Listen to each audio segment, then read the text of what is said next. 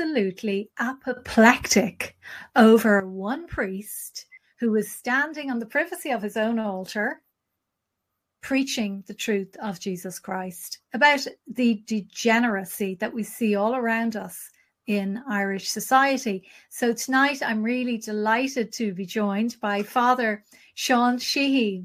Sean, how are you doing? Actually, I'm doing quite well. despite despite all the vituperation, you know. So uh, I say, look, the truth kind of stands on its own. And I say, look, you're not really blasting me, you know, you're really blasting the word of God because all I did was actually put it out there, you know, as I found it in the scriptures for the particular Sunday, which which I, which actually I would be held accountable for myself if I don't do that. And and so it's like Saint Paul said, you know, I, I saying saying to Jeremiah, I mean Jeremiah in the Old Testament, he said, uh, I would rather not to, but I can not preach it, he says, because if I don't, he says, there's a fire that burns inside of me, you know, until such time as I do. And I guess the other thing that that motivates me as well, and has over the years, is that, you know, when we read in the Old Testament that, you know, God said, if my word goes out, it will never come back empty. So if it doesn't go out, it can't be productive. And so therefore, then you know, despite my limitations, if I do my best to put it out there, then I know that it will be productive in ways that I will probably, you know, never see um, uh, during, during my lifetime. But it will be productive, and of course, and that's the the basis, you know, for my faith that God is always faithful to His promises. So if He said His word will be productive, then guaranteed it will be productive. I think a lot of people, Father, are asking, um, do you have any form in this regard? And how is it that only now you've come to the attention of Joe Duffy, who, like, I don't know, is it the vaccine or the boosters or whatever, but I mean, he was close to having a stroke when you were. Um, you know, very civilly trying to make your point. And I have never, I did force myself today to listen to most of it. I mean, he's an obnoxious person at the best of times. God forgive me on a Sunday, but it's true. And he's a public servant, in inverted commas, paid very, very generously out of the public purse. So we have the right to hold him to account. But I've never known him to be so unhinged as he was when he was uh, blasting you. I think you have you come to their attention before?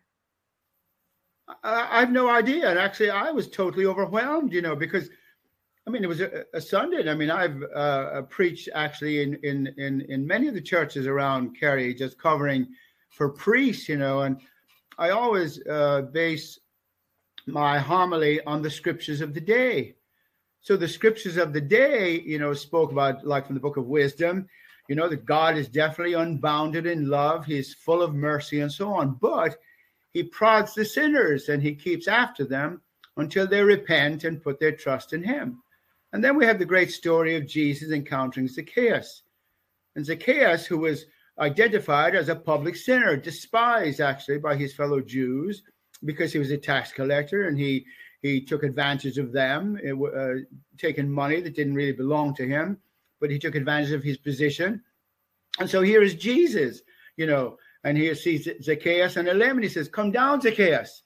I mean to stay at your house this day. And Zacchaeus is say, Okay, fine. But then in his encounter with Jesus, Zacchaeus repents and he makes restitution. And then Jesus said, This day, he said, salvation has come to your house. And so then I focus on salvation. You know, what is it? You know, it's the delivery or the freedom, you know, from sin that ultimately, if not repented and forgiven, will lead to eternal suffering and death, lead to hell. Then I asked the question, what exactly is sin? And I simply said, look, it's anything against the law of God, against any word, act, or deed against the law of God. And we find the law of God in the Ten Commandments, and Jesus summarized them in two the law of love.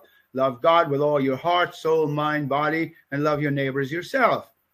And then I said, look, who among us, including myself, you know, loves God with all our heart. I said, we don't. Nor do we fill our minds with God's teaching wholly. nor do we use all our gifts uh, to serve Him. And I said, that's why we are sinners, because to the degree that we don't love God fully, we are actually committing sin.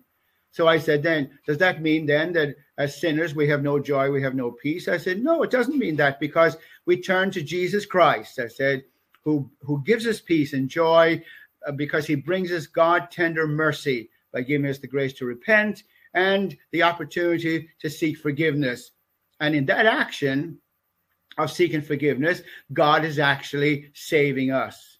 And he even said to the congregation, this very moment, I said, God is saving you and me from our venial sins because the Mass actually provides forgiveness for the for venial sins. And I said, He's given us reconciliation for mortal sins and grievous sins. And I said, This is God's mercy. It's an expression of His love.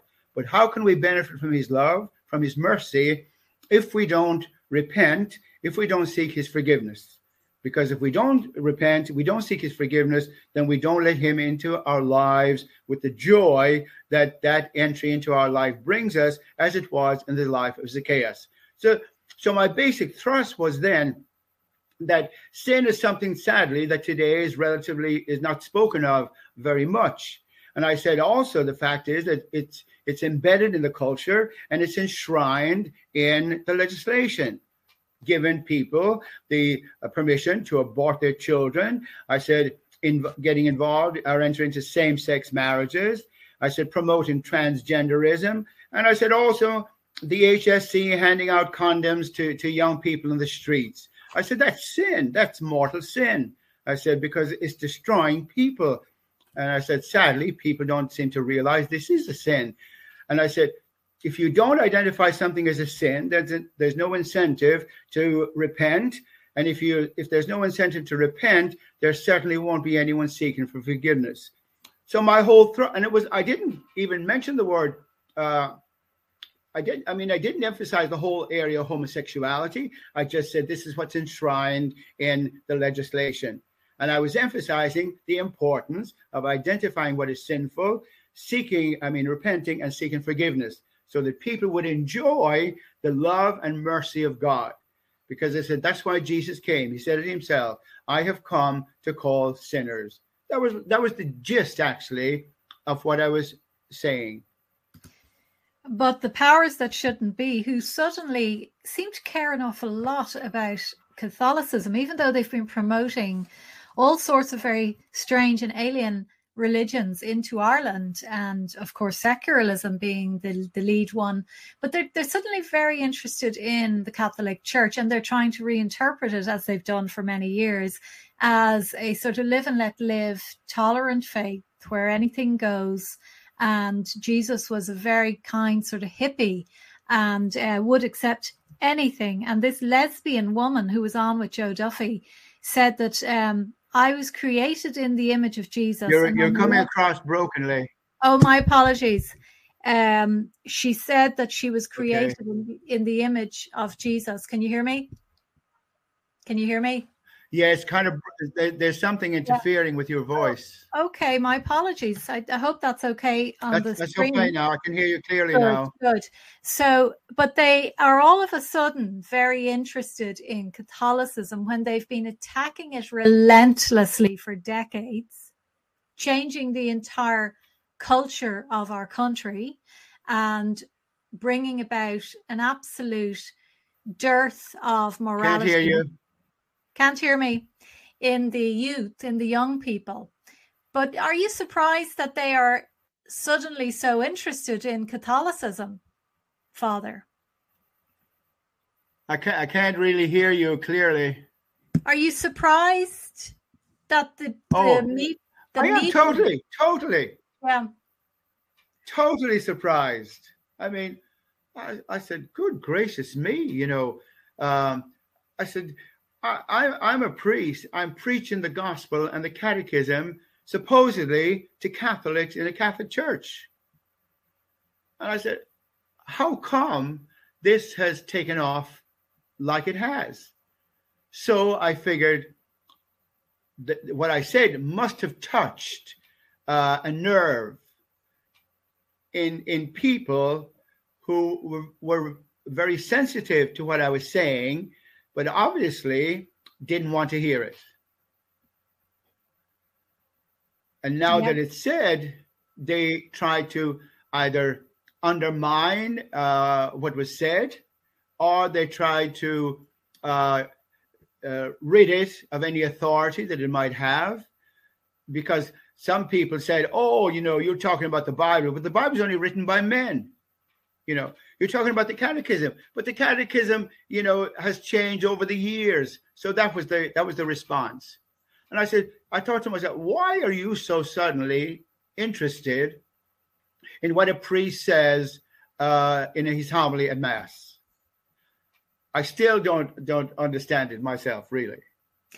And Father, they're so interested that this, that this is a government party turned up and surrounded Listowel Church today. Now you're obviously banned from saying mass now by the bishop, so you weren't there. You say mass in your own home now, which is your right entitlement.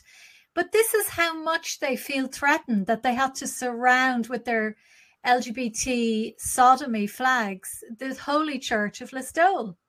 What's wrong with them? That's right. Well, you know, I've always believed that if you truly believe in something and you have a good argument for it, there's no need to defend it. Because if it's the truth, it stands on its own, regardless of who dis- who disbelieves it or who rejects it. And ultimately, the truth will win out. If you say you believe something and you don't, it's based on, on false assumptions, then that requires defensiveness. And that requires uh, drastic actions to shut out or shut down whatever it is that's questioning those false assumptions. And maybe that's the reason. You know, because I, I think, like, when you look at what's happening in the culture, the law of God is rejected, the law of nature is rejected. And, the, and also, conscience is rejected as well, because we read in the scripture that God has written the law of God, his law in the heart of every man, woman, and child. So actually, it's natural for every man, woman, and child to believe in God and to seek the fullness of the truth that he has revealed. So if the if the truth that he has revealed then has been rejected, that means God is rejected. That means the natural law is rejected. And what does that leave us with? It leaves with in a chaotic condition where we have no direction now.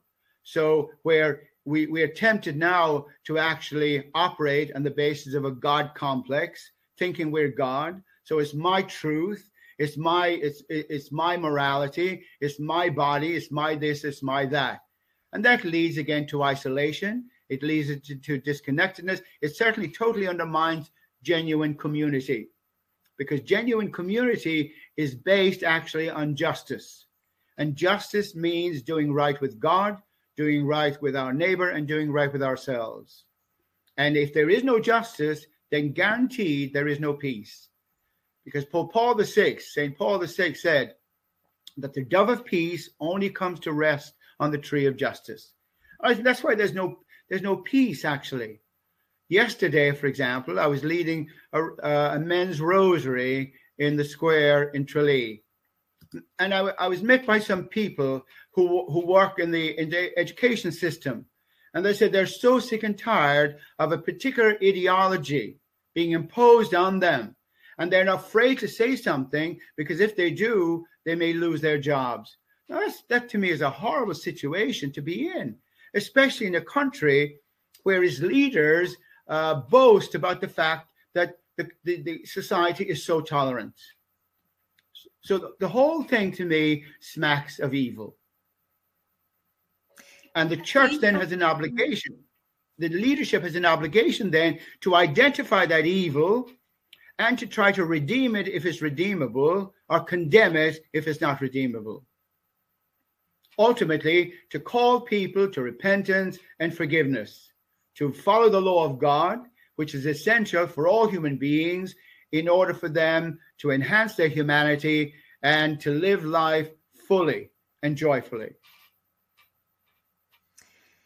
Well, I, I think, yes, absolutely evil. But the fear that the government is showing at this moment really suggests that there's a lot more going on beneath the surface than we traditional Catholics may be aware of. And, you know, I think probably what the last few years has done is to bring people closer to God in many ways and back to their Catholic faith. And they're they're trying to you know work out exactly what it means because they're getting so much misdirection and confusion from the altar and when they hear a strong voice like yours spelling it out the truth of jesus out then they're very much attracted to that because they have not seen any moral authority coming from the church and this is what the media is terrified of that your voice is is extremely appealing to sheep that are lost and it's also the case, Father, that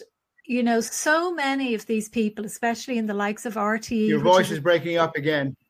Okay, I'm not sure what that is, but RT and people within the media and within government and within the establishment, you know, their lives are full of sin. They've been involved in terrible sin and crimes in the last few years. And I think, you know, also for many Irish people, who are in a state of sin, be they involved in homosexual relationships, adultery, divorce, abortion, and they don't want to hear your message because it makes them feel oh you know i i my life is is a state is i am in a state of sin. So it's easier to attack you. Yeah that's true. That's true. And i but but i think i was talking to somebody today who was uh, talking to uh, to a, priest, and uh, the priest was kind of bemoaning, you know, what I said. It wasn't so much that he disagreed with it, but his whole approach was, well, you know, people's life, people's life is hard enough, you know. Besides saying things like that to them, and I thought to myself, yeah, people's lives are hard enough, but they're going to be harder if they don't have the grace of God they're going to be much harder if they don't have God in their lives because then they have nothing to fall back on when things begin to topple down around them.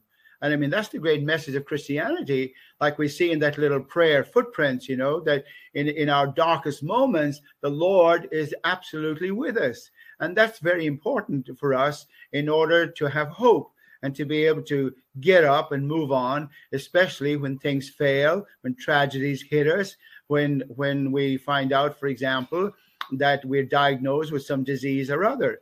That's where the message of God comes. And I mean, I've seen it myself time and time again. The joy that people have when they come to confession, you know, maybe after years carrying stuff with them, and now suddenly this is lifted off their shoulders and their hearts, and they leave, you know, uh, uh, uh, I was going to say lightheaded, but lighthearted because now they're entering into a new phase of their life, having experienced God's love, God's tenderness. And I think that, you know, that these people uh, who are opposed, they talk about compassion. But to me, the greatest compassion is to say to somebody, look, you're on the wrong road. You're, you're doing the wrong thing. You're destroying yourself. You're destroying your soul. You know, I know how you can get help to overcome this, whether it be an addiction or whether it be, uh, you know, some sin that you're steeped in. I know how you can overcome that and how you can be free and not be a prisoner of those things. And when we hear that first, I mean, who among us likes to be confronted with our faults? We don't, but we need to because the two things that we cannot cope with one is denial, the other is chronic uh, worry. Because neither one of these things, that one keeps us in the past all the time, the other keeps us um, uh, out of reality. And so denial is, is, is certainly uh, no help to us in terms of living our lives. And so Jesus came, as he said himself, you know, so that we might have life and have it to the fullest. But in order for us to seek him out, we need to know that the life we have is not as complete as it could be simply because we have darkened it through our sinfulness. Get try to get rid of our sinfulness, and suddenly life becomes bright again because we have hope. We know that God loves us because we've experienced it. I think the greatest love that, that a person can can hear from anyone is to say, I forgive you. I forgive you from my heart because what that show that the person who forgives you has faith in you and believes that you can do better than what you did. So to me, that's not only a spiritual boost, but a psychological one as well. Hence the need for all of us to be called to the reality that we are always in need of God's mercy.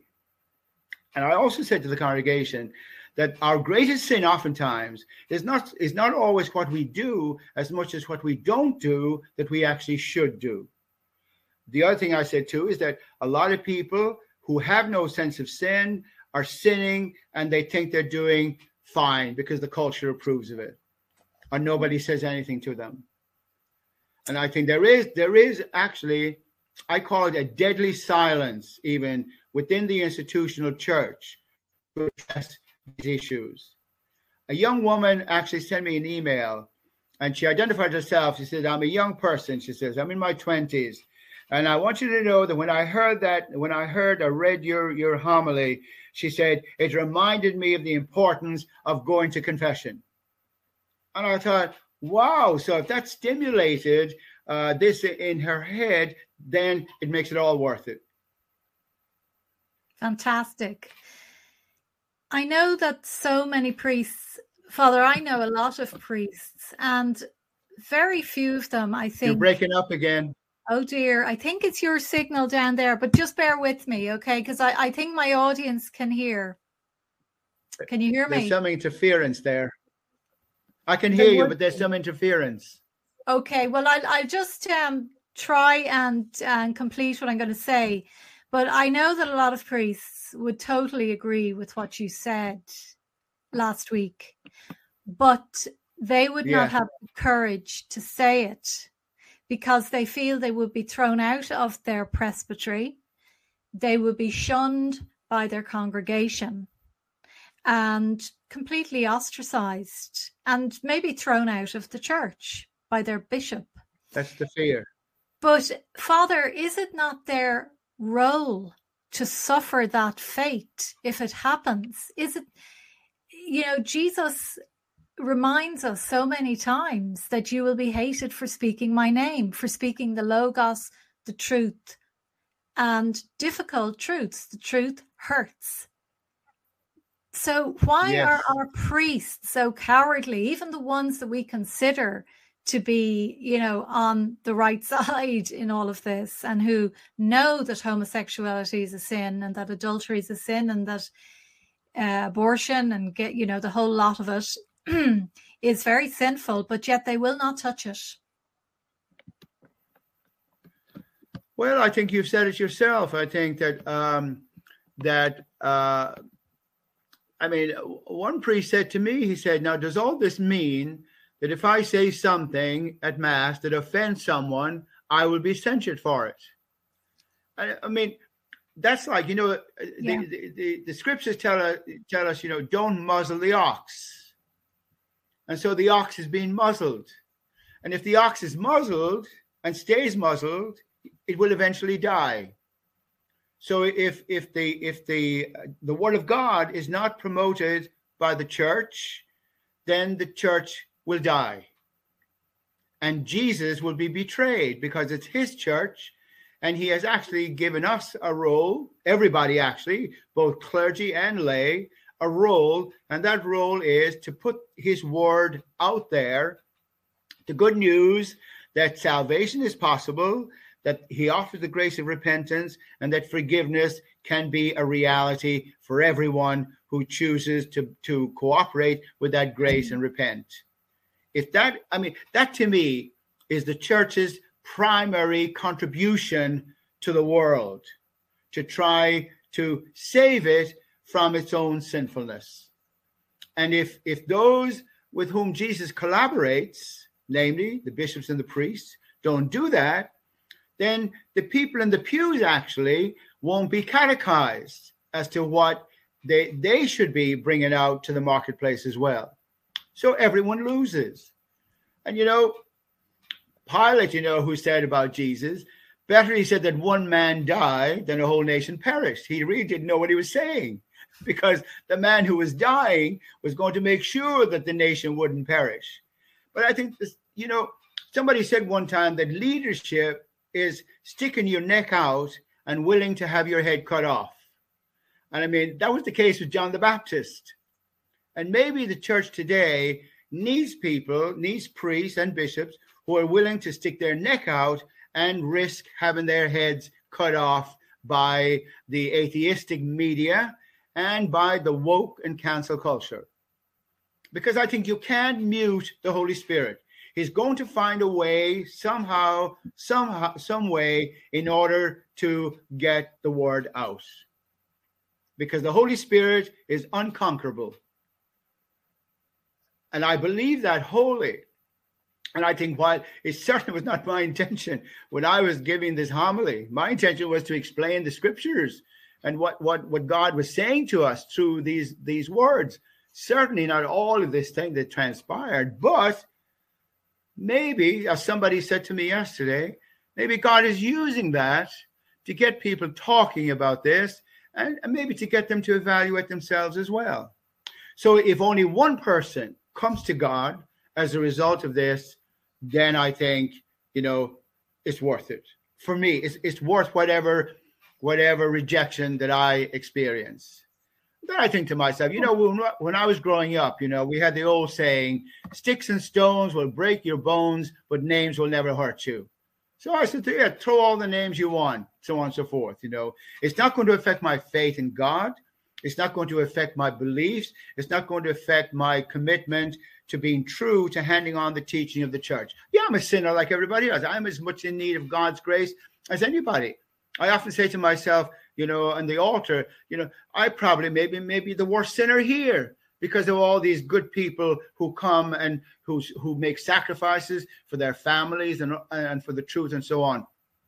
I'm as much in need of God's forgiveness as anybody else, but I know personally the joy of that forgiveness. You know, because I receive that forgiveness regularly in the sacrament of reconciliation. And that's what I want people to to to experience. But if they're obstinate and they're saying, No, I'm not going to change my ways, then I say, Look what Jesus says, you know, anyone who does not recognize me before my Father, I would not recognize him uh, uh, when he dies. And what Jesus says, Jesus does. And what he promised will happen. I mean, to me, it's frightening the whole idea of facing God because I know no matter what I do, I'm still not perfect enough for him but he will perfect me out of his love and mercy if I open my heart to him.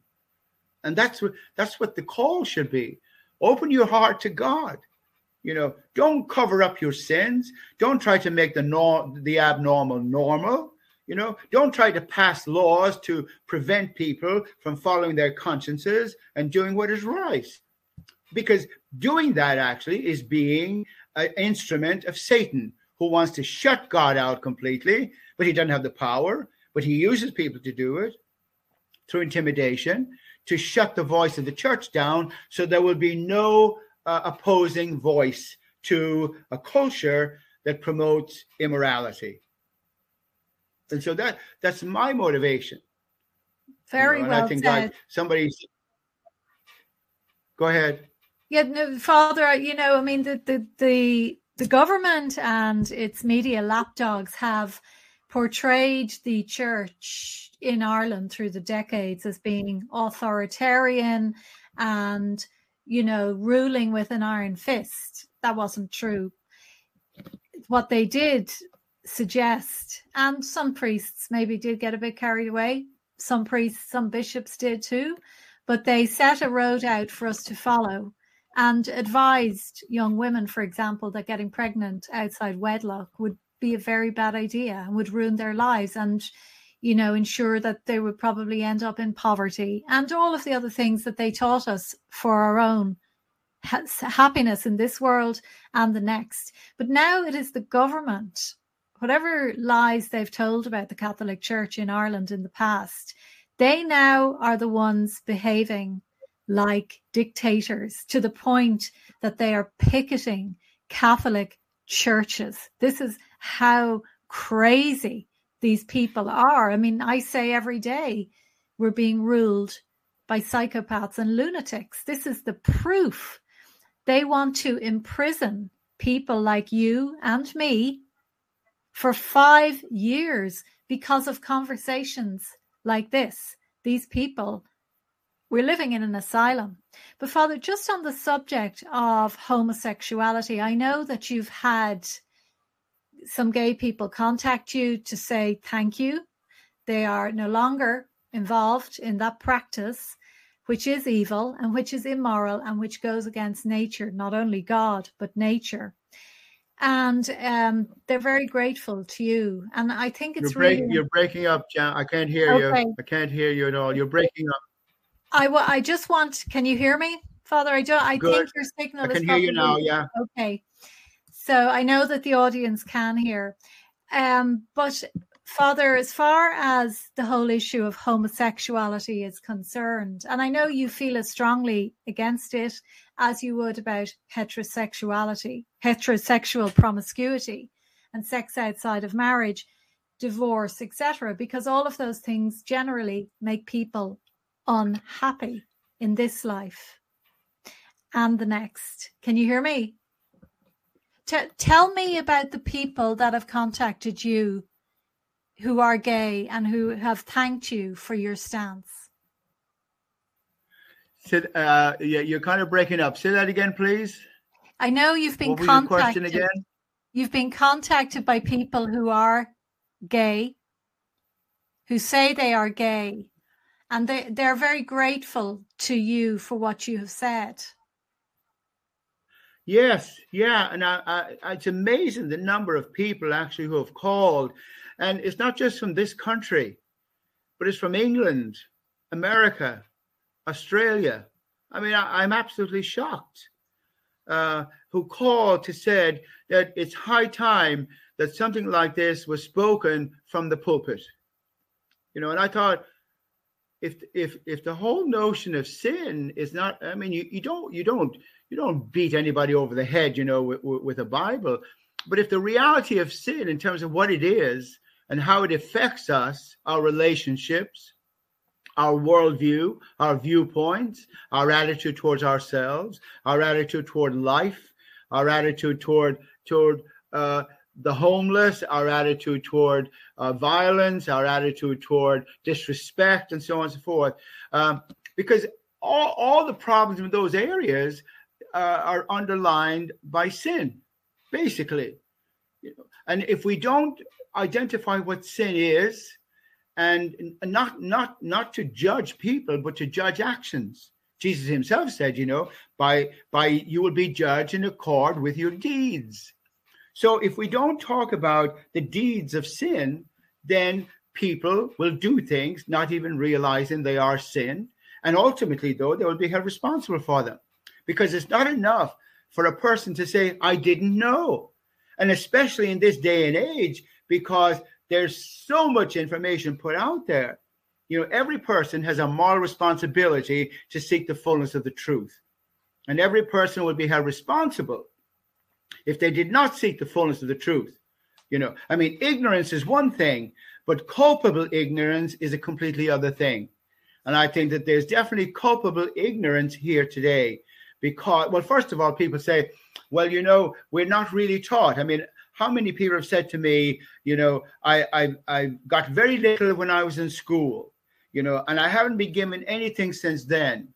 And I have to say too that one of the one of the big differences between here and America was that at least in America, all kinds of materials was provided for people in the back of the church, where they could pick things up, speaking to all issues that people might be interested in in terms of family life, in terms of problems, difficulties, and so on and so forth. But there's nothing that's made available here.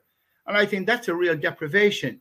Also, there should be an adult catechesis program in every parish for mm-hmm. people who want to study their faith, deepen their understanding of it, but it's not there. So I don't know. I mean, I, am at a loss actually as to where the leadership is in terms of their responsibility. I mean, the bishop, the bishop said, Look, I'm the shepherd of the flock. I said, Okay, fine. Then it's your obligation to seek out those that are lost and to nourish those that are here. St. Augustine, there a few weeks ago in the breviary, he talked about bishops and he said, You know, and he was, he was very critical. he said there are too many bishops, he said, who are not feeding the sheep, but they're fleecing the sheep. And I, I was thinking, you know, when when they read their breviary, do they really reflect on that and say, Am I fleecing the sheep or am I feeding the sheep? And we feed the sheep with the word, because if they're not fed with the word, then the sacrament is not really going to mean very much either. Because it's in the sacrament that the word becomes visible. Just like, for example, in the liturgy of the Mass, you have the word first, and then you have the word becoming flesh in the, in the celebration of the Eucharist. So if people are not filled with the word of God, they can't know him. As St. Jerome said, ignorance of the scriptures is ignorance of Jesus. And I think that's what is so sad here and in the Western world today. Well, Father, I, I, I know people are gripped by what you're saying. You're getting a huge amount of support from um, the audience and lots of thanks and lots of gratitude and you know for your courage. And we're going to actually be joined very shortly by dr e. Michael jones who has been watching this from across the pond because of course there has been a lot of coverage all over the west about what has happened here in ireland you know the catholic land of saints and scholars. Father tell us about your time in the united states you lived in Baton Rouge in Louisiana for many years. I did, yeah. Yeah. Yeah, I, spent uh, uh, over 40 years actually in uh, in Louisiana, and actually got my my uh, uh, I studied philosophy for two years uh, with the Jesuits. There was a special school of philosophy here in Ireland run by the Jesuits, and so, so the bishop uh, of the of the diocese said, "Look, I'd like for you to go there." So I did, and a good grounding in in, in philosophy. You Is know, because in, in the, the whole thrust there. No, that, that was one? actually in Limerick. Oh, in Limerick, not the one where Bergoglio yeah. went to in Ranelagh. Yes, okay. Yeah, it was it was in in, in Limerick, yeah, and and mm. very how would very stimulating, you know the, the whole thrust of the instructors was if you come up with a better argument than I have, I'll drop my argument and believe in you. And you know, as students, you know, being egotistic, you know, thinking that we could actually get the professor, the instructor, you know, uh, to to have to admit that what he was saying, you know, didn't make sense, and what we were saying didn't make sense. But it stimulated critical thinking, it stimulated discussion, it stimulated debate, and above all, it stimulated the whole idea of attacking the argument, not the person. Mm. Because ultimately, uh, the, the, the person sh- it, it, the the person is not the argument, even though the argument may reflect the person. And so, and so, I don't really know the person, you see, but I am hearing the argument, and then I'm making a taking a position. Do I agree with it or don't I? And that was very important. And so then when I went to to study theology, uh, the the the instructors there actually, of course, a lot of change was taking place at that time because that was in the 60s. You see, and the whole the whole Vatican II was going on, you know, and there was a lot of discussion, a lot of questions, and the the media, you know, were trying to find out what's going on and what isn't, and so on and so forth. And uh, and we we even had teachers, instructors, even in the seminary, who said, "Look, I'm teaching you this today, but it might be changed tomorrow." You know, that was the kind of a mentality. But uh, uh, the other thing was that there was a big emphasis on the fact that um, that the church in America is a missionary church, and the whole idea of a missionary church is that you are reaching out to people to to bring them in. In other words, you're going out collecting the sheep bring them into the fold where they will be nourished. And of course, here we're talking about spiritual nourishment, obviously, where they will be nourished and where they will experience a real sense of community, a real sense of caring. And so there was a big emphasis on, on community. And also, throughout my um, uh, five years uh, of, of uh, theology, uh, we, we had a pastoral program every semester to give us an idea of who we might be working with or what kind of people might we be dealing with and so on by the time we got ordained. And so I remember well, my first assignment, for example, in the in, in the pastoral program, was working in an institution for handicapped people. Now, I have to say this in Ireland, while I was growing up, I never knew anyone who was considered handicapped. Because at that time in Ireland, if, if, if a person was handicapped, they were kept at home. I never knew anything about it. But here was a group of people, you know, that I had that I didn't know anything about, but had a, a great sense of community among them. My next uh, my next assignment was actually working in a in a very poor area uh, a kind of a ghetto area as well, where there was a lot of crime, a lot of drugs, and so on. So we went in there, you know, a couple of us together to work with the people. So to make a long story short, my training involved both the both the intellectual and the practical when it came to what church is really all about. Church is certainly about teaching, but church is also about helping those people to understand the teaching and to make it their own so they could use it as a foundation for their lives. And so that was that was a very how would I put it holistic, I suppose, approach uh, to training for the priesthood. Then before ordination, we had to spend a year uh, working uh, in a parish under the guidance of a pastor who also had training in terms of guiding uh, seminarians at this stage of their development. That also was a great experience because I was assigned to a, a huge parish where there were close to 3,000 families. Uh, and and uh, uh, so the people would, would, be considered probably middle class here, but totally committed uh, to, to, to the church because the church was the center of the community and it was a great experience actually. And then my my first experience as a priest was in the university parish, you know, where you had people who would question. I remember in my first year as a priest, I remember I was working with 10 different discussion groups, uh, various with various ages in the parish, because Vatican II was completed and the documents had come out. So people wanted to look at the study the documents, read them, and so on and so forth. And so it was i mean it was a great experience a lot of confusion as well a lot of liturgists wanted to rid the churches of all statues and and icons and so on and so forth because they they say oh the people must have pure faith they don't need all these things these are just distractions you know mm. but they forgot about the fact that the that the catholic church you know, it comes from Jesus Christ, who became man, who became visible, who gave us signs, you know, who gave us things that remind us that God is with us. So it was a fascinating time, actually, uh, to be a priest. And so that was my training.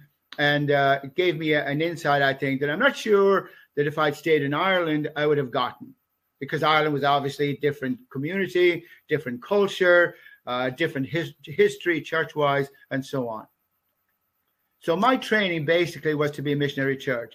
The other side of it was that we were told clearly that when you're assigned to a parish, that yeah, you're you're the you're the you're the, you're the pastor, and these are the people, and it's a partnership. It's like it's like a marriage in a way. In other words, you have your gifts and you represent Christ to them, but they too are imbued with the Holy Spirit. They too have their gifts, you know, and their gifts are absolutely essential as well for the growth of the church because as the church teaches, each one of them is a stone in that building that we call church.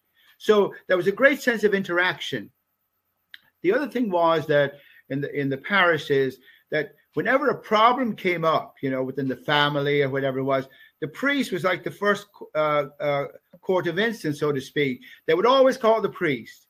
And so in training, then we had to be trained, for example, in pastoral counseling, so that when somebody called, you could make uh, an intelligent decision as to what kind of help, psychological help they might need. You might be able to help them yourself on the basis of your own training, or you might not. So then you would know who to refer them to. So there was a real awareness of the of the important role of the priest in the not just the Catholic community, but even for the for the people outside who weren't uh, Catholics as well, would come actually to the priest, you know, for for counselling and all the rest of that. And non-Catholics would send their children to the Catholic school because they would be taught uh, morality and because they would be taught discipline. So it was a totally different experience to what I've seen since I've been back here in Ireland. How long, how long have you been back, Father?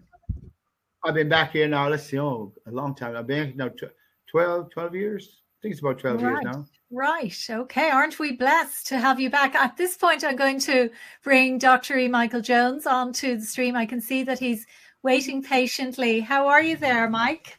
Good, Gemma. Good to see you. Hello, Father. Uh, How are you?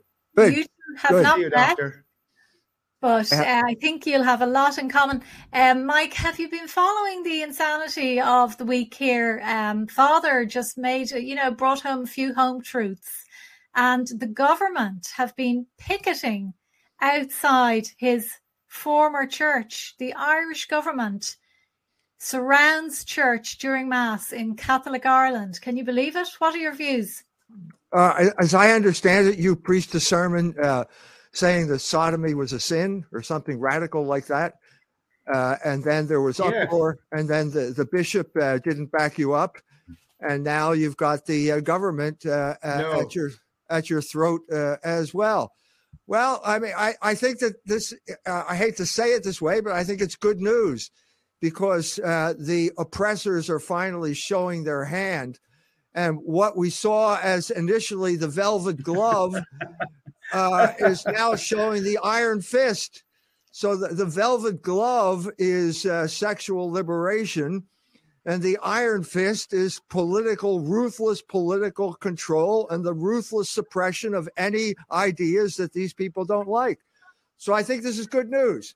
It's good news because now I think the Irish people can wake up to finally uh, what they're really up against. And it's not tolerance, no matter what they were told. Very, very well put. Absolutely, Mike. I mean, are you the, the reaction on the media has been absolutely hysterical uh, to the point that we've seen these pickets and Father had the state fraudcaster, as we call them, land down at his presbytery without any notice, surround the house with cameras, etc. This sort of reaction is a sign of panic, right? I think it is. I think that what we're seeing here uh, over in the United States as well and as in Ireland is that the uh, the oligarchs, the rulers, are losing control of the narrative, and this has never happened before to them, and and they're they they're so upset that they don't know how to argue because they haven't argued for for such a long time. They've forgotten how to do it. So all they know how to do is ban you. Uh, and if that doesn't work, then they get hysterical and they start threatening you with with jail, with all, all kinds of stuff. It's unraveling over here uh, as well, as well, and they don't know what to do about it. So we've a lot of reason to be optimistic. Would you say? I think so. Look, let me let me uh, let's contextualize what's happening to Gemma right now.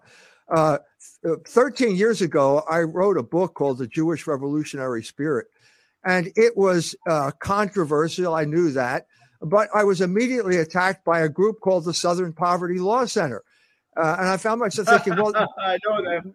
what what does this them. have to what does this have to do with the South? What does it have to do with poverty? What does it have to do with law? And what's it have to do with the center? It's like the Holy Roman Empire. You know, Voltaire talking about the Holy Roman Empire. Well, it turns out that uh, it's a Jewish organization. They didn't like what I said, and they deal with you by trying to destroy you. Well, that was uh, that was me kind of all by myself now. Uh, by, back then, well, now it turns out that the lady who led that crusade against me at the Southern Poverty Law Center is now in Ireland. She's in Ireland. What Wow. what does the Southern Poverty Law Center have to do with Ireland at all? Why is Heidi Beirich in Ireland? And not only that, why is she attacking Gemma? What is going on here? This is a, a, a Jewish operation that finally delegated. The, the provinces are getting out of control. We're losing control at, at, at uh, the center here in the United States. Provinces are out of control. I know. We'll send Heidi over there, and we'll and she'll attack Gemma, and everything will be okay. Well, it's not going to work. It's not working. It's not working. And so now, what's what's the big news over here? It's Kanye West uh, talking about Jewish control of the media. And then on top of that, we have this poor basketball player. I mean, but he's not poor. He's a rich basketball player, but I mean, he's poor in terms of some some aspects of his life. Uh, tweeted a reference to a movie that he kind of liked, and suddenly the ADL, the other Jewish thought police operation, came down on him like a ton of bricks, and uh, he, uh, they, they fined him uh, $500,000. He had to grovel in front of the ADL. Even that wasn't enough. And what, what they're, they don't understand what they're doing. I'm talking about the, the Jews who run these organizations. They don't understand that they're bringing about the very opposite of what they intend. So if they intend to put an up down an uprising among the blacks, they created an even bigger uprising because now they people understand uh, one what was one of the fundamental revolutionary operations during the 20th century in America, and that was the Black Jewish Alliance. Uh, it was the most effective revolutionary operation in America, the most effective uh, operation in America the Jews ever created. The, mo- the high point of this was the civil rights movement, which became a kind of sacred cause uh, among certain people here. It got exported to Ireland, okay, uh, with a movie called The Commitments. I don't know whether you remember this movie, but it was about how the the uh, these Irish Irishmen like playing soul music uh, and they identified with the Negroes over here and so on and so forth. The, the Irish are the blacks of Europe, you know. Yeah, you know that. That's, and that's then ex- the that's Dubliners ex- are the blacks of Ireland, and the Northsiders of Dublin are the blacks of Dublin. You have to get it right, you know, get it into your head. Like this is how we're supposed to think. That's right. That's exactly exactly the identification that the, the that the, the Jews who controlled the narrative wanted. We'll spread this idea, and suddenly we got all these Irishmen on our side. Uh, and now, what did they do? The ADL turned the screw one turn too far, and they stripped the screw. And now they got the exact opposite of what they intended because now they have a black uprising. All you have to do is look at the uh, the black YouTube channels, and they're all siding with Kanye and Kyrie is how they pronounce his name uh, over something that was trivial.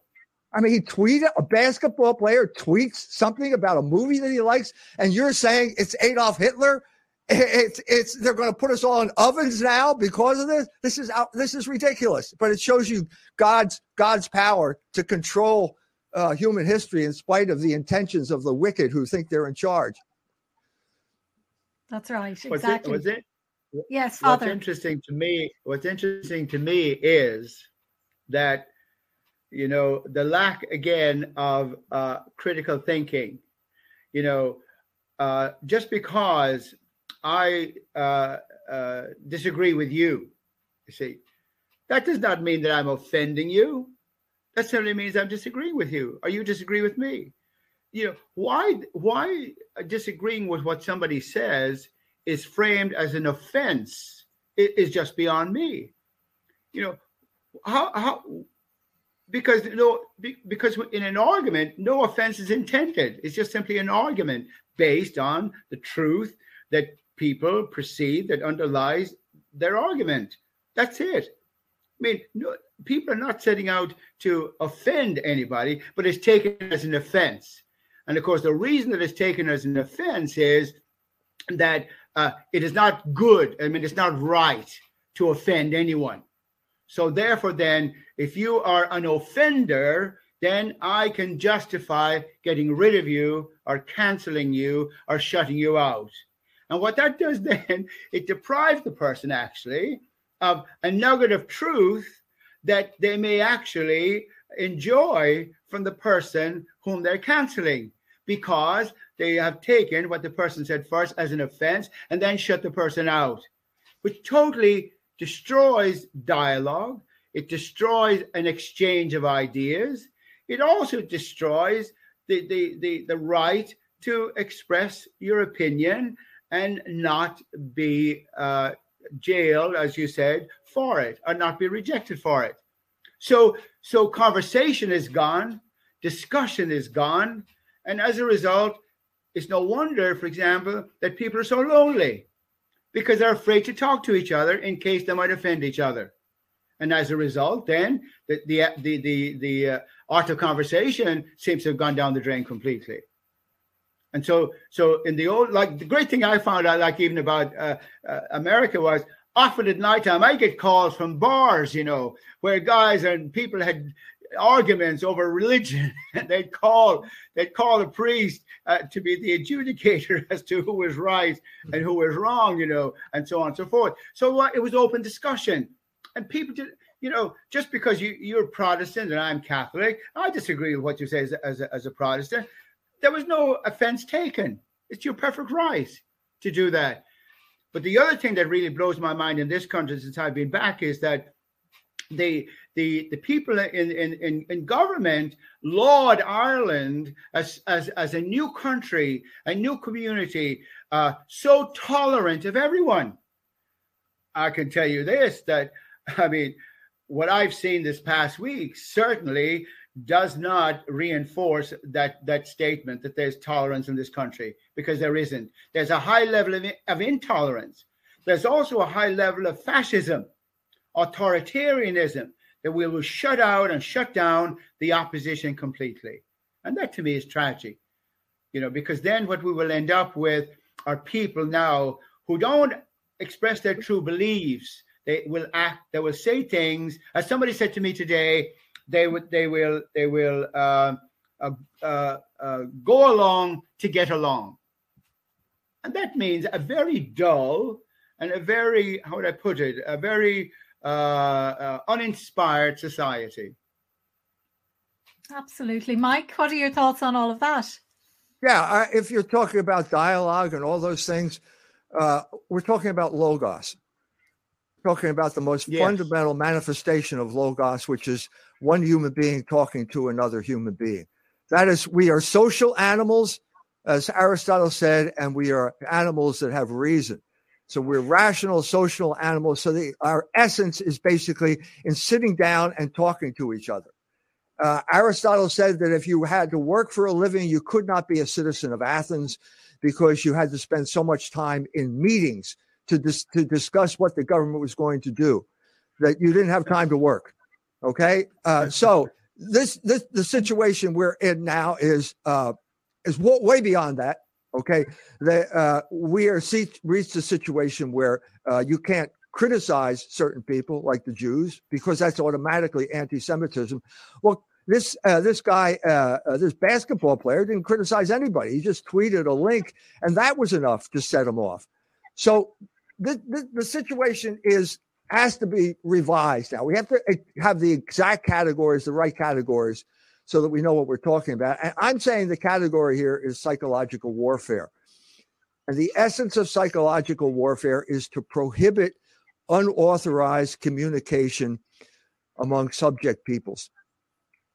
So the Catholics in America are a subject people, the Irish people are a subject people, and they are not allowed to talk to each other.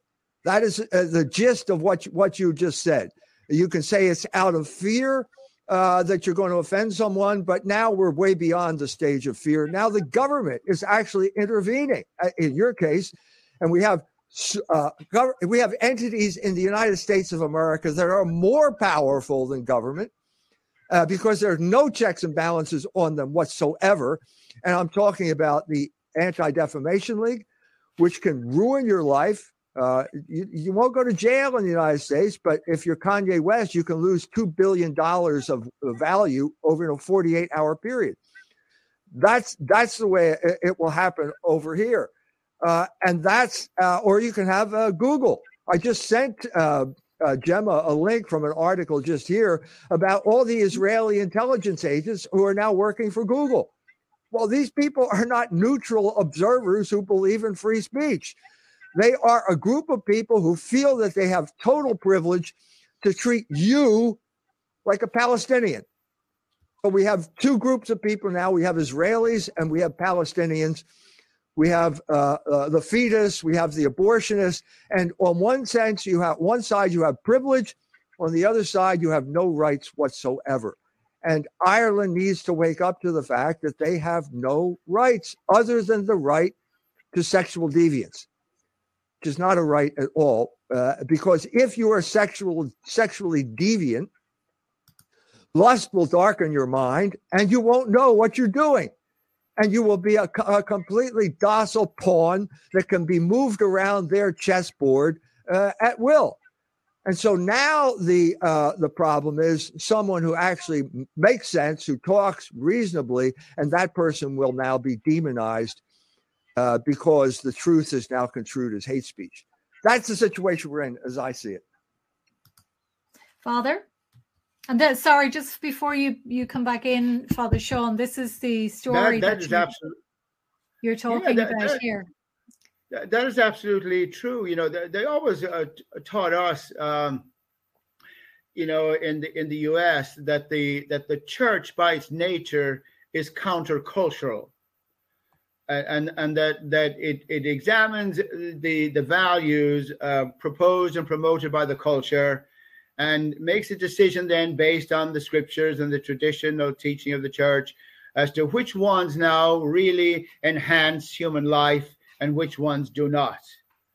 And if that voice goes, then there is no voice at all with, with any sense of power and any sense of credibility to counteract what I you know what I call the the uh, atheistic voice that's been promoted you know by by uh, governments and so on and so forth and also uh, I mean I, I think myself, you know, St. Paul says, you know, you did not receive a spirit of timidity.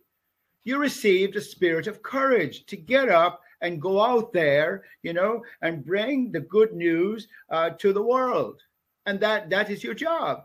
And, you know, Jesus himself said, if they persecuted you, they will persecute me too. And like when you look at the Acts of the Apostles, and the apostles come back and they're filled with joy because they have been arrested, because they have been jailed, because they have been vilified, and so on and so forth. They're joyful.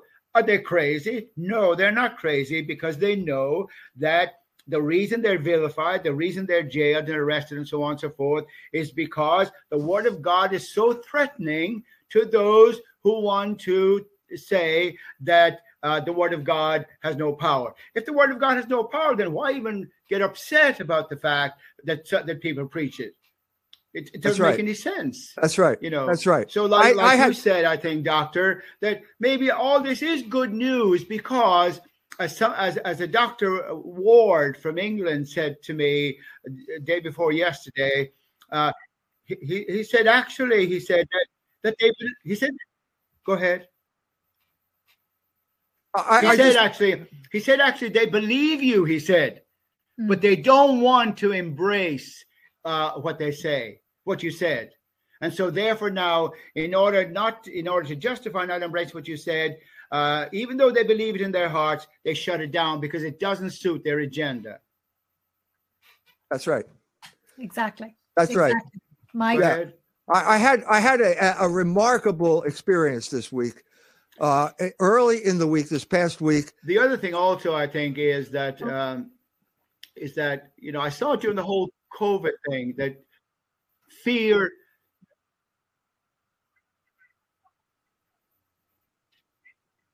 I think I think Father has a, a problem with his. He's in a remote part of the country, Mike. So I think it, there's a delay probably in his. Okay. Uh, in- Okay. so I think you you work away there. Can't hear Mike. you.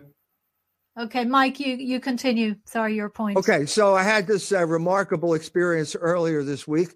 Uh, a group of Israelis organized a podcast.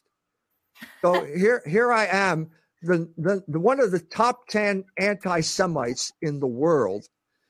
Okay, according to the ADL, and I've got a group of Israelis who want to talk to me, and they want to talk to me about the book that I've written called "The Jewish Revolutionary Spirit." Mhm. Now, th- this was a remarkable, a remarkable experience, but it points out exactly what the oligarchs are trying trying to, to thwart. So, if, if you have, uh, I, gave an honest appraisal of my understanding of uh, the Jewish influence on history, the pernicious Jewish influence on history, and the Israelis agreed with it, and they wanted to talk to me about that. That was an extraordinary experience that I had it's the type of conversation that we are not supposed to have. Uh, it's a conversation that we. It's the type of uh, thought control that we we have to ban. But to get back to what you said about the the acts of the apostles, so one of them's asking me, "Well, what, what should we do?" And I said, "Well, what am I supposed to say? I can't say anything other than what St. Peter said. When St. Peter, uh, after uh, the Pentecost, okay, he's filled with zeal for the Holy, with the Holy Spirit, and he marches back into Jerusalem. And the first thing out of his mouth is, You killed Christ. Well, that's a good opening line. Uh, that'll get you kicked out of Catholic Jewish dialogue, but uh, this was his version of Catholic Jewish dialogue, and it worked. And the first thing the Jews said was, uh, the, the Acts of the Apostles says they were cut to the heart. At that point, the Jews said, Well, what must we do to be saved? And, and Peter said, You have to be baptized. That's a very simple message. Now, I I think that's precisely uh, what I did. I, di- I didn't tell. I didn't start off by saying the the Jews killed Christ. I said to the Jews, "You gave us abortion. You gave us pornography. You gave us gay marriage. You gave us endless wars in the Middle East. And that's the truth. And because it's the truth, they were cut to the heart. If I hadn't said that, they'd have no reason to talk to me. And I'm saying this is precisely the problem that we're facing right now because the church, the Catholic Church, is missing in action. And not only are they missing in action, they are acting as commissars for Jewish interest.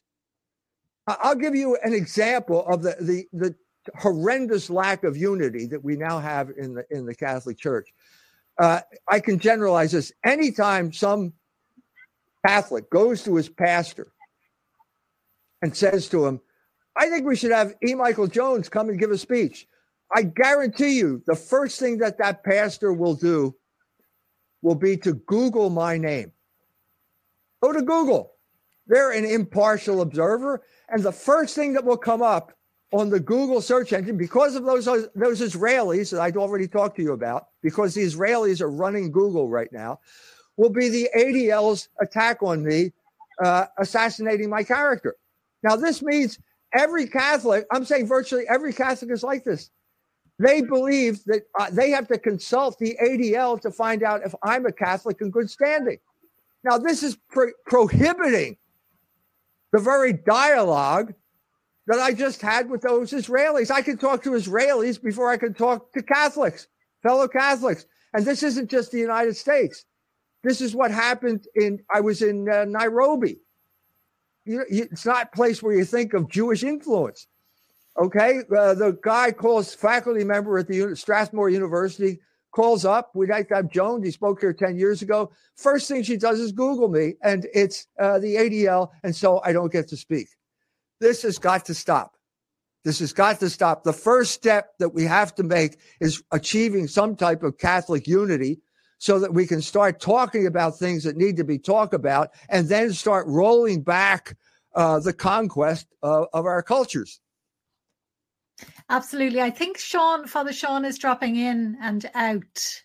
So uh, his his connection is weak. But Mike, I really do feel they're running for cover at this stage. At least, you know, they must know that the game is up because they've silenced too many people and, eh, you know, people are realizing they've been lied to about the lockdowns, the COVID hoax, the vaccine, and they're getting angrier and angrier. And they're looking to see, well, hang on, all these people that were called conspiracy theorists, is there a possibility that they were right? I don't know if you heard, Mike, but um, David Icke has been banned from the EU. He was going over to give a talk over the last few days in the Netherlands. And uh, he was basically en route. He was heading to get the ferry. And an, an order was issued from Brussels that he is now banned from traveling to every single country in the EU. This is unprecedented. And this man doesn't even go where you and I would go at all. He's not coming from a Christian perspective. I would say he's an atheist, but he does talk about the Khazarian mafia. Um, but this is how terrified they are of him that they've banned him from whatever 28 countries. Yeah, it's the space lizards. It's they don't well they don't like that aspect. You, This- you know, this- the space lizards are very powerful uh, in our culture. I remember David Icke saying that it was the space lizards that were responsible for this. I Well, don't know whether know, but still I mean, I believes that. I think David is probably a little bit misquoted on that. You know, I mean, the reptilian angle, once you dig a little bit into it, it becomes a bit clearer as to what he's talking about. Yes. And the very, the very unusual bloodlines of the Protestant monarchies, the interbreeding that goes on, and I'm probably misquoting him, but, um, you know, or, or maybe, maybe this is some sort of a setup. I mean, I, you know, the Alex Jones thing, him being fined billions. No, no, wait a minute. It's a trillion. We're up to a trillion Oh, now. sorry, I, I, I thought it was in. Yes, yes. We're of course, talking real money now. It's a trillion dollars. Yeah. Yeah. That was Well, a you- Jew- that was a Jewish judge, by the way, that handed down that. Not that that means anything. Uh, a woman Jewish judge, uh, but that hey, we're not allowed to talk about that. But he- this is an example, exactly, exactly of what's going on here, where the judge goes after this guy for something that was basically okay. He was wrong. It's not a crime to be wrong when you're a journalist, but now it is if someone feels offended.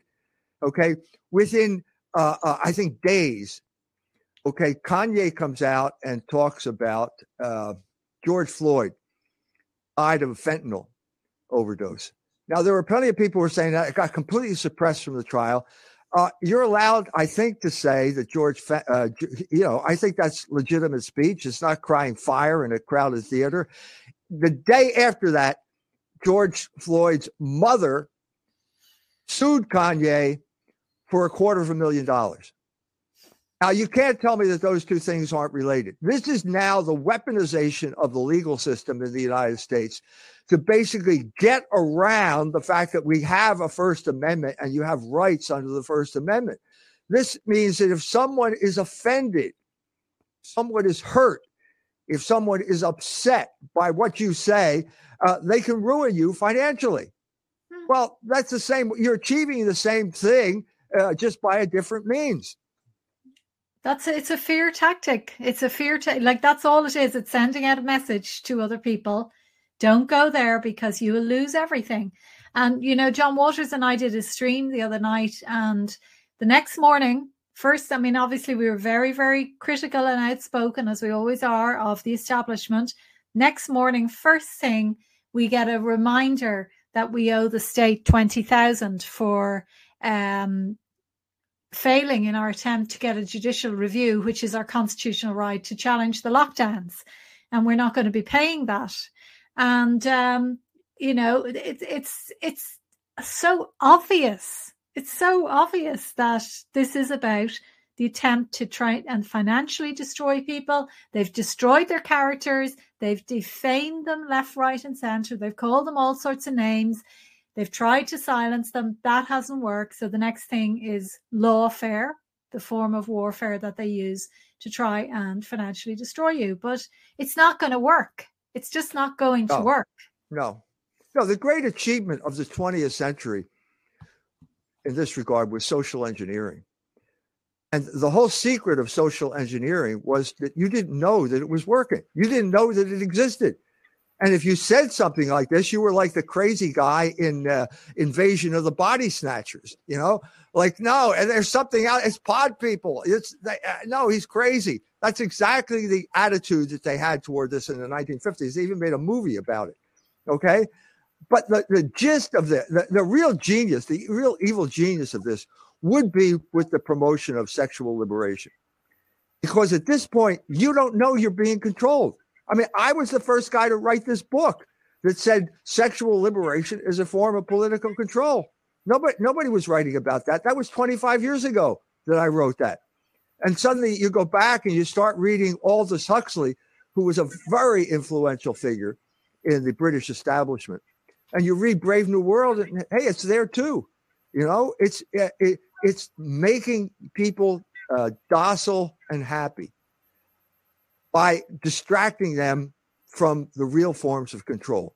But it, nothing- it's, Not when you say so it's, happiness, it's really misery that they live in. Like men, for example, who are promiscuous end up with two or three mortgages. Their lives are miserable. They realize, you know, why did they trade in the first wife? You know, there wasn't she wasn't that bad really, but now they're completely bankrupt and they've all these children from different women and their lives are a wreck. And there's many men like that in Ireland. And they regret, I'd say they regret the day that divorce was brought in here. Um, the same with, you know, women who decide to murder their unborn children. They, they will live with that regret for the rest of their lives. The same with young teenagers who are sleeping around and, you know, and people in their 20s and 30s and, you know, wonder why they can't find real happiness because they're behaving like sluts and because they're going against what nature intended and and having the stability of family life and the support and the friendship of a of a spouse who loves them for what they are not how they look. So is it any wonder that people are so miserable as a result of so-called sexual liberation? Right. So we're in a different phase now. Experience keeps an expensive school but fools will learn and no other. So we could have learned this simply by paying attention to the teaching of the Catholic Church and things like that. But no, we, we had to learn the hard way in the expensive school of experience. But better late than never. If, if that's what it takes, I mean, what, what is the purpose of suffering? Purpose of suffering is to bring you closer to God. God is Logos is God. So when you know you're getting closer to God, when you start to understand what's going on, because Logos is God and Logos means your understanding. Logos is your nature. And so if the suffering leads you to a better understanding of how you got uh, cheated, how you got uh, deceived uh, by the devil's empty promises, that's good. That, that's the cunning of reason. That's God at work in human history. The cunning of reason. Father, we have you back have you been able to hear? Yes, I have. Yes, yeah, very good. Absolutely, absolutely, very good. And uh, I, I mean, it's it's it's like you know, you know the old saying, you know, you, you can fool half the people half the time, but you can't fool all the people all the time. And I think that's beginning to emerge actually in America uh, at the very moment. You know, um, in, in these uh, this election that's going to take place uh, this coming this Tuesday uh, between the the uh, in the among the American people. Uh, I mean, all the stuff, all the the the the leftist um, uh, sexual liberation uh, that has been put forth in the last couple of years, you know, by the Biden administration. Come to find out, they totally misread the people. They thought the people want oh they want abortion, you know. They they they they want uh, liberal sexual uh, uh, environments and whatnot. They're finding out that that's not what the people want at all. You know, the, the, the people want to live family lives. They want to have a decent job. They want to have security. They want to raise their children properly. They don't want drag queens telling stories to little children and using all kinds of of uh, sexual expressions and so on and so forth. They don't want that because the law of God, as I said earlier, is written in everybody's heart. People know, uh, I mean, what is right and what is wrong from a natural standpoint, and they also know too uh, when they are doing wrong. But the fact, the fact is, you see, that if there's no focus on the soul, then what's left? The body. So the body then becomes everything. And so we're going to satisfy the body in every way, shape, or form, even to the point of trying to change his gender. And I mean, that's why I said, you know, when I was talking to the people, I said, this is a form of lunacy. I mean, it's absolutely ridiculous. Now, at the moment, actually, I think there's a case in America of a girl who was 13 or 14, who went through the so-called transgender surgery, and now they're filing a suit, ca- I mean, a case against uh, the, the particular uh, doctor or hospital, whatever it is. And like when we think about the future, I think as a result of all this, there's going to be more suicides. There's going to be more depression. I mean, it was it was it last year or the year before? There was a study done in Europe about depression. Ireland was number one when it came to the incidence of depression among young women from 14 to 25.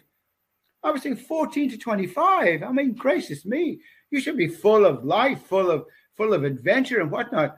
Depression. I mean, I was trying to think back to my own days when I was 14, 20. I mean, depression wasn't even wasn't even a reality. And I said, why? And I thought to myself, you know, as, as, as Shakespeare said in Hamlet, there's something rotten in the, in, the, in the state of Denmark. There's something rotten in the state of Ireland. And when something is rotten, you know, then you try to get rid of it. You you you you clean it out. You because if you don't, it won't heal. And if the present situation in Ireland, which I think is rotten, is not uh, emptied, cleaned out, it won't heal, and everybody will suffer. But I think that there will there will be a reaction. There's always been a reaction. I used to ch- uh, teach church history for a number of years, and the people were amazed sometimes at the things that happened, you know, at various stages of the church. I said, but you know what's interesting? The church kept going, regardless of regimes, regardless of scandals, regardless of poor leadership, you know, regardless of people who tried to change the church to suit their agenda. You know, I said to a, a guy, you know, uh, in one of those uh, interviews, I said, Why do you think Jesus was nailed to the cross? Three times I had to ask him the question. He wouldn't answer. Finally, he did. And he said, I guess his agenda was different to the others. I said, You've got it. I said, The church's agenda, I said, doesn't suit that of the others. And that's why there's such a, an, an effort put in politically and otherwise to shut the church down to get rid of the church. Because it, it because it's based if it's truly preached it's based on god who is truth and and and who knows no lie. And uh, as a result the people are going to be challenged to face their own lies. I was uh, listening to a, part, uh, a, a, Knox, uh, fox news the other night and there's a woman on there by the name of laura Ingraham uh, who was banned actually from fox some time ago because she said this whole um, covid fiasco, she said, was ridiculous. And of course, she went against uh, the, the, the, government, she went against Fauci and all the rest of those people. Well, guess what's happening now? Now it's all coming out that all this this this masking and social distancing and jabbing and so on and so forth didn't do a thing to, to actually cope with this virus, which they actually framed as a deadly disease. It was not a disease, it was a virus. I mean, they all laughed at Trump, you know, uh, and that, because he called it the Wu flu because it started in, in Wuhan. And you know, they said, "Oh, you're trivializing, you know, the deadliness of this and so on and so forth." So, you know, as Judge Judy often says, you know, I don't know if you ever watched her show. She says, "If you tell a lie," she says, you you have to keep making more telling more lies you know in order to justify it. Because when you tell a lie you have to make it up as you go. But when you tell the truth you never need to change it and it will always be the same. And i think that's what's happening now. And i i do hope and i pray that there will be a reaction in Ireland. And actually, from some of the emails that I got from young people, young people actually are beginning to think and they are beginning to see through the the what I call the the the fascist facade, even though they don't see themselves as fascists, but the authoritarianism and the lack of free speech, dividing people of gifts that God has given them. People will will eventually have to rise up and say enough, you know, is enough. And I and I'm hoping that the the leadership in the church, you know, will realize their their responsibility before God to properly evangelize and catechize the people so they would be able to see how valuable, how essential, as you said, Doctor, the Logos is, how valuable and how essential Jesus Christ is, because he epitomizes humanity.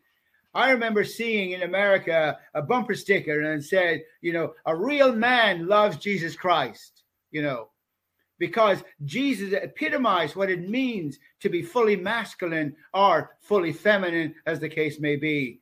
And so, eliminating Jesus Christ and his teaching is one of them said to me, he said, I'm a fan of Jesus Christ. I said, I hate to tell you, it's not enough to be a fan. You better be an intentional disciple because otherwise he will not recognize you. He said himself, you know, those who say, Lord, Lord, he said, you know, that we ate in your streets, we saw you, you know, we told you hello, you will not be recognized at all. And I mean, yeah, the gospel is tough. Yeah, the gospel is tough and change is tough. But if it's for the better, then our reason should tell us, tell us we ought to embrace this. And if well, we do, mm. then people will realize that what they have embraced is something they have yearned for all their lives. And it's like the country and western song says, they were looking for love in all the wrong places. That's and right. so they were disappointed and disappointed. Now they found real love, unconditional love, love that does not abandon them. To me, that's what the church contributes is that knowledge and that experience. And I sh- I hope that people will realize this, and maybe they are. I hope. I think so, Father, because you know the, the media is in such panic because they know that the Irish are ethnically Catholic. Catholic. We are, you know, that's what it means to be Irish. It, you yes. can't separate yes. the two. It's yes. in our DNA. And our priest, a very young priest with a very, very devout vocation, was talking about the struggle of our ancestors mm-hmm. who were willing to suffer, to starve, to die, to travel hundreds of miles to get mass if necessary, and what they went through for the yeah. faith. And that, you know, we must never forget this as Irish people, right. that we all have ancestors who suffered right. under the penal laws during the famine, who were abused and accused and threatened and murdered because of the Catholic faith and their refusal to let go of it. So we as a people, you know, yes. more than any other people in the world, yes. should identify with our Catholic past, realize oh, yes. its value, yeah. and yeah. Uh, we will turn. I think the Irish will turn back to God like that.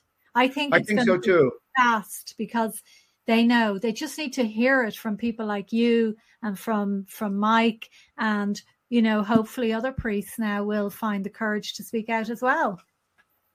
I often think of the Curé of Ars, you know, who, when he went to the parish and he started talking to the people about sin, his fellow priest said, You will ruin the parish. You will drive them all away, he said. And guess what?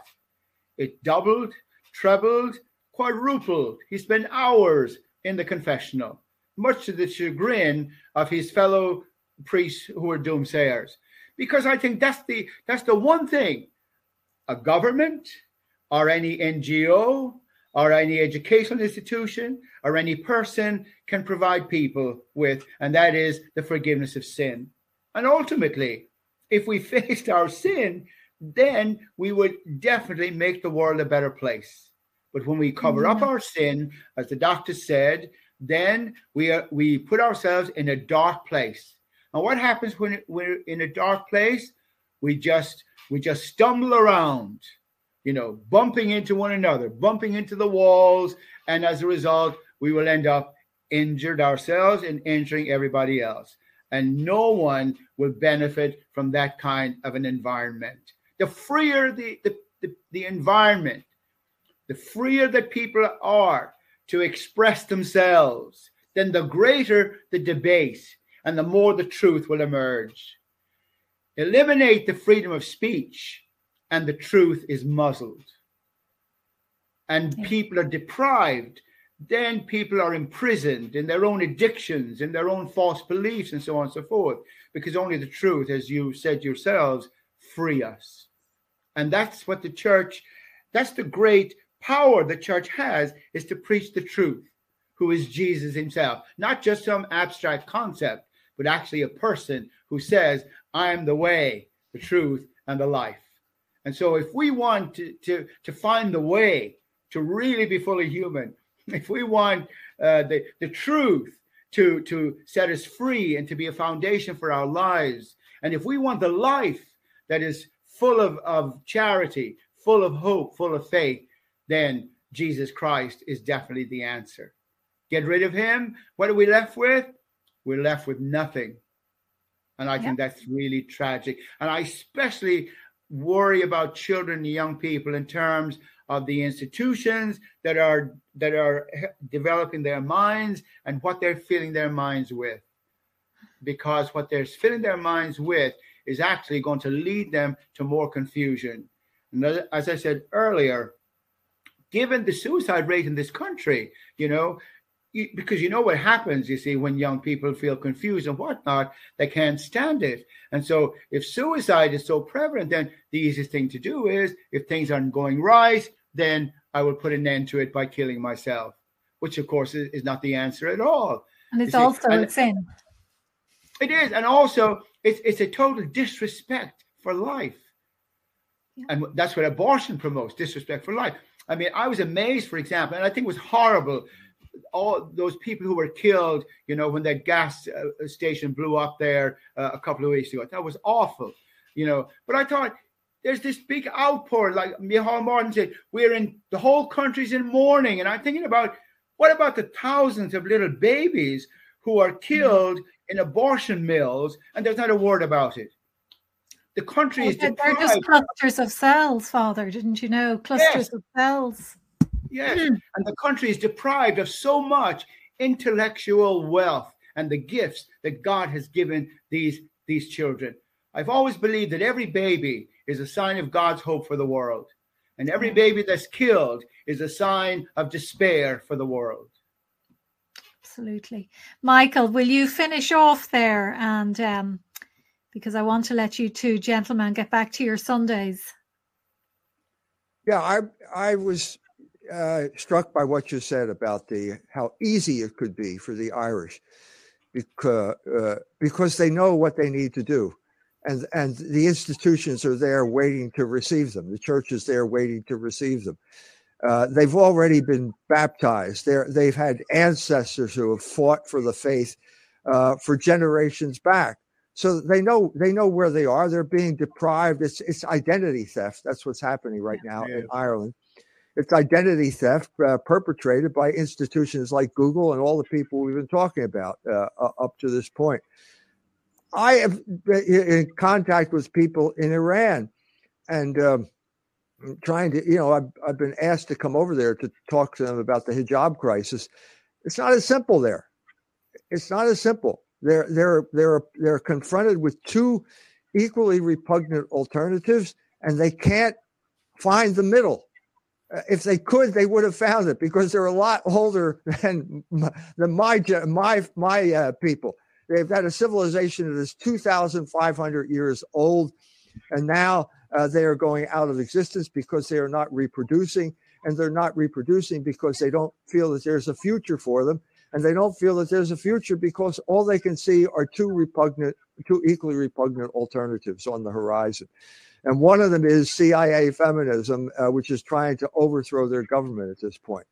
So we take we take for granted the patrimony that we don't make use of. We take for granted, and you forever have in Catholic countries some type of secular equivalent of going to heaven or some type of secular equivalent of Christianity.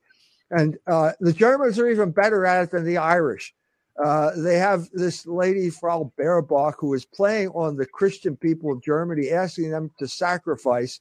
Uh, don't uh, don't get upset about the fact that you don't have heat, that you're uh, you don't have a job, uh, because we need to sacrifice for the greater good, which is what Amer- American imperialism. Well, yeah. we're we're we're hoping for. we're we're supporting the people who blew up our pipeline.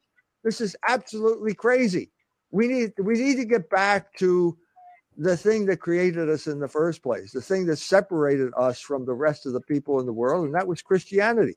When it came to our bar- barbarian ancestors, whether they be Irish or German or both, in my instance. No truer words. No truer words. Absolutely. Well, Father, do you want to say anything before we go? I just, I just want to say the other day that somebody said said he said, "Do you do you know?" He said, uh, "What the letters in the word ego means." I said, "No." He said, "Edge God out." Yeah. Now you have it. That's it. That's it. But they will learn in the fullness of time. We're not going to yes. ram it down their throats like Joe Duffy is trying to do. And um, you know, they're they're it's all going to backfire. And uh, I do feel that the return to God in Ireland, in particular, is it's uh, happening, and the people will, you know, they will just turn back. They will turn back, and they will I, see I, the I just, their ways. I just like to say, if it happens, you will be the catalyst, Gemma. And the reason I'm saying that is because they've identified you. So they know that you're making a difference. That's why they're threatening you. This is exact. So take consolation, rejoice and be glad. Be glad. I'd love because, to think because that. you because you only get flack when you're over the target. That's why you're getting flack. Yeah, the same with, with Father Sean and obviously yourself, Mike. Yeah, I mean we know that, and it's great if when we're not getting flack, well, we're not doing our job. Father. The other day, the other day, I was by myself and I was thinking about all this stuff, and I said, "Look, Lord, you know," I said, "Why me?" And it, it seemed like I heard a voice and said, "Why not you?" I said, "Thank you very much." Short and sweet and to the point. Yes, yes, yes.